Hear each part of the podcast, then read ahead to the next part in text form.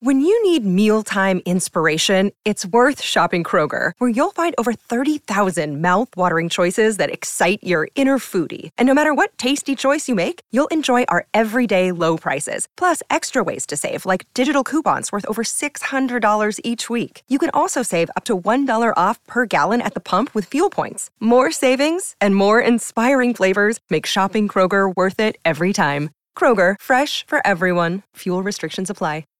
Welcome back to Dwayne's World. Always great to have so many of your calls and your texts coming through. We'll head back to your calls very, very shortly. So put that number in your phone, 1300 736 736, the open line, which is brought to us by Werribee Kia. But George Hewitt, it's Carlton membership day today on SEN. Become a three game Carlton member, and the club will double your access to six games, all for just $99. Call 1300 Carlton to take advantage of their SEN exclusive membership offer. George Hewitt's been good enough to join me. Welcome to you, George. Great to have you on the program.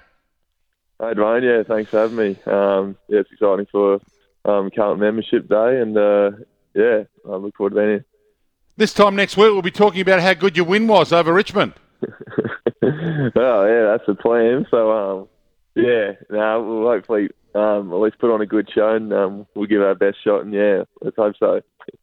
Heard Vossi this morning on SEN Breakfast say that Sam Walsh won't be playing, but uh, you, you're pretty close to full fitness, which is good. I'm pretty excited about what your sort of side's going to look like and how your improvement's going to look. Mitch McGovern playing next week's going to be key as well. He played last night and got through. We understand. Yeah, yeah, he played in the, um, the VFL practice game against Port Melbourne, and um, we had about four or five boys running there, and he um, he played really well. Um, he looks really sharp. He was really sharp all pre-season. So, yeah, I'm hoping um, if Mitch can stay injury free, he could be a really um, key part of this side, which he we know he can be. Yeah, you kind of do need that other key defender back there. I, I know you know, Lewis Young's been fighting his hardest over the preseason, but it looks like you've kind of looked one short back there for a little of the preseason. Yeah, like you hear a lot of people saying that um, that intercepting defender is almost the most valuable, you know, sort of position on the field if you get a good one. And um, you know, I think he's got a, you know, Jeremy, his brother, is one of the best at it. And we, what we've seen with um, uh, Mitch, um, sort of last year when he was fit and and not injury free, and this year when he was trained, he looks really um, you know, that's his sort of, you know, spot. So we're pretty excited for what he can do. And, um, yeah, so we look forward to hopefully having an injury-free um, Gov. And Vossi didn't sound overly convinced about playing Mark Pittonet and Tom De Koning in the same team. He seemed like he was almost going to favour De Koning, at least for the Richmond game, maybe because Richmond might only be playing one key ruck and they might they might not play Soldo too. But um, how do you see that shaping up? We're talking a bit about forward lines if they really load up with tours. It would be great in a way if you had McKay, Curnow, and De Koning down there to aim at at once uh, sometimes in games. Yeah, I think it's going to be interesting with the probably the, that fifth man bench role, um, bench position. But um, yeah, um, Pitt, Pitt, had a bit of a rehab sort of uh, knee injury coming off of last year, but um, he also played last night and played really well. And I actually thought he played um, really well against uh, the Swans. So, you know, I think he hasn't done himself any harm for selection of, to get um, picked. But um, yeah, King's looking really good as well. So I think Vossi will probably say, yeah, it's probably a good problem to have. You've also got a bit of a problem with a couple of kids who look like they're good. Lachlan Cowan looked good against the Swans, and Oliver Hollands looked pretty good too. Yeah, definitely. Um, very impressed with Ollie. He's um, you know, actually, yeah, I think we've he's going to be a very good player for a long time. And um, Lockie's bloody tough, um, fast. He's got some um, great qualities as well. So they just keep getting better and better. These new new kids. they, are they a chance for round one? Do you think stepping straight in? You sound fairly confident that Hollands might be a contender for your 23. Um, I wouldn't know, but I wouldn't. I wouldn't say they would be far off because um, they played both practice matches and um, they played really well. So um, a bit like Pitt, they've, they've done themselves um, no harm in getting picked. So yeah, like I said, it's a good problem to have again. Your second season at Carlton after leaving Sydney, uh, what have you made of the change, and uh, how different is this Carlton this year under Vossi to what you sort of walked into last year?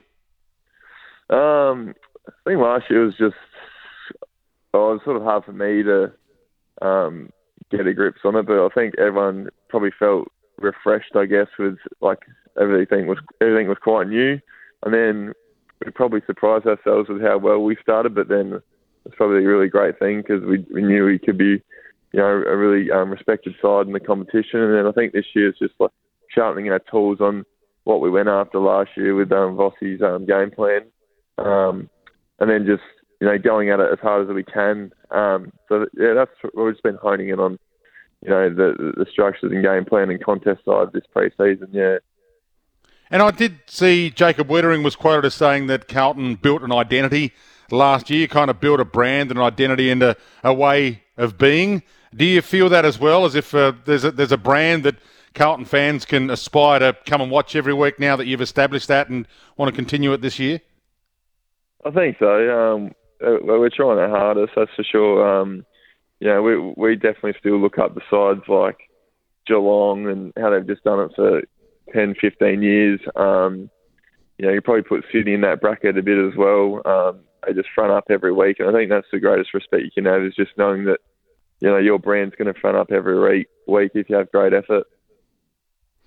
And the injury situation that you faced or a couple of other guys face is that is injury just bad luck or is it management? Do you get to know your body better? Do older players sort of get to know how to manage their own body better? Almost take it out of the hands of the advisors sometimes because you know yourself more than anyone else knows you.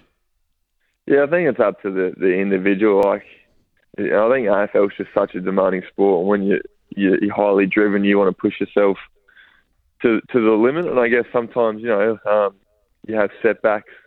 Um, I think that's just footy. Um, you know, we're not really in the right position if you think it's going to be um, you know free sailing. So that's just a part and parcel, and that's why, why it's such a good job. Can I ask you about head knocks as well? Is that do you feel like you kind of have all the information you need now, so you know the perils of playing AFL football, including what can happen if you get head knocks? Yeah, I think like that's such a it's still such a, a grey area. I think probably um, we AFL look like they're trying to improve their standards on it, putting this 12 day concussion protocol, which I think great. Um, it might be tough when it comes to final stuff. I think you know just putting the players' safety um, first. So I think yeah, there's still a long way to come with all that, but I think um, you know, you're hearing all these stories which are pretty sad, but um, yeah, unfortunately, that's just part of you know contact sport. And do you think players now are more happy to miss more than 12 days? I mean, I've come from a you know fairly brutal era where you you wouldn't miss a minute, but now it seems as if we're evolving into an era where if a player needs more than his 12 days, even though you want to come back after 12 days, if you have to miss three weeks, you just miss three weeks. That's just the way it is. Yeah, and I think that's um, that's been really good. I think um, you know you probably because you just want to get respect from your teammates. I think you know everyone's um, had them. They they sort of know now. Everyone really understands the situation. You don't lose, you know, respect or anything if you you, you don't feel right, which is um which I think's been really good. Um, so hopefully that continues to happen and um, players feel safe.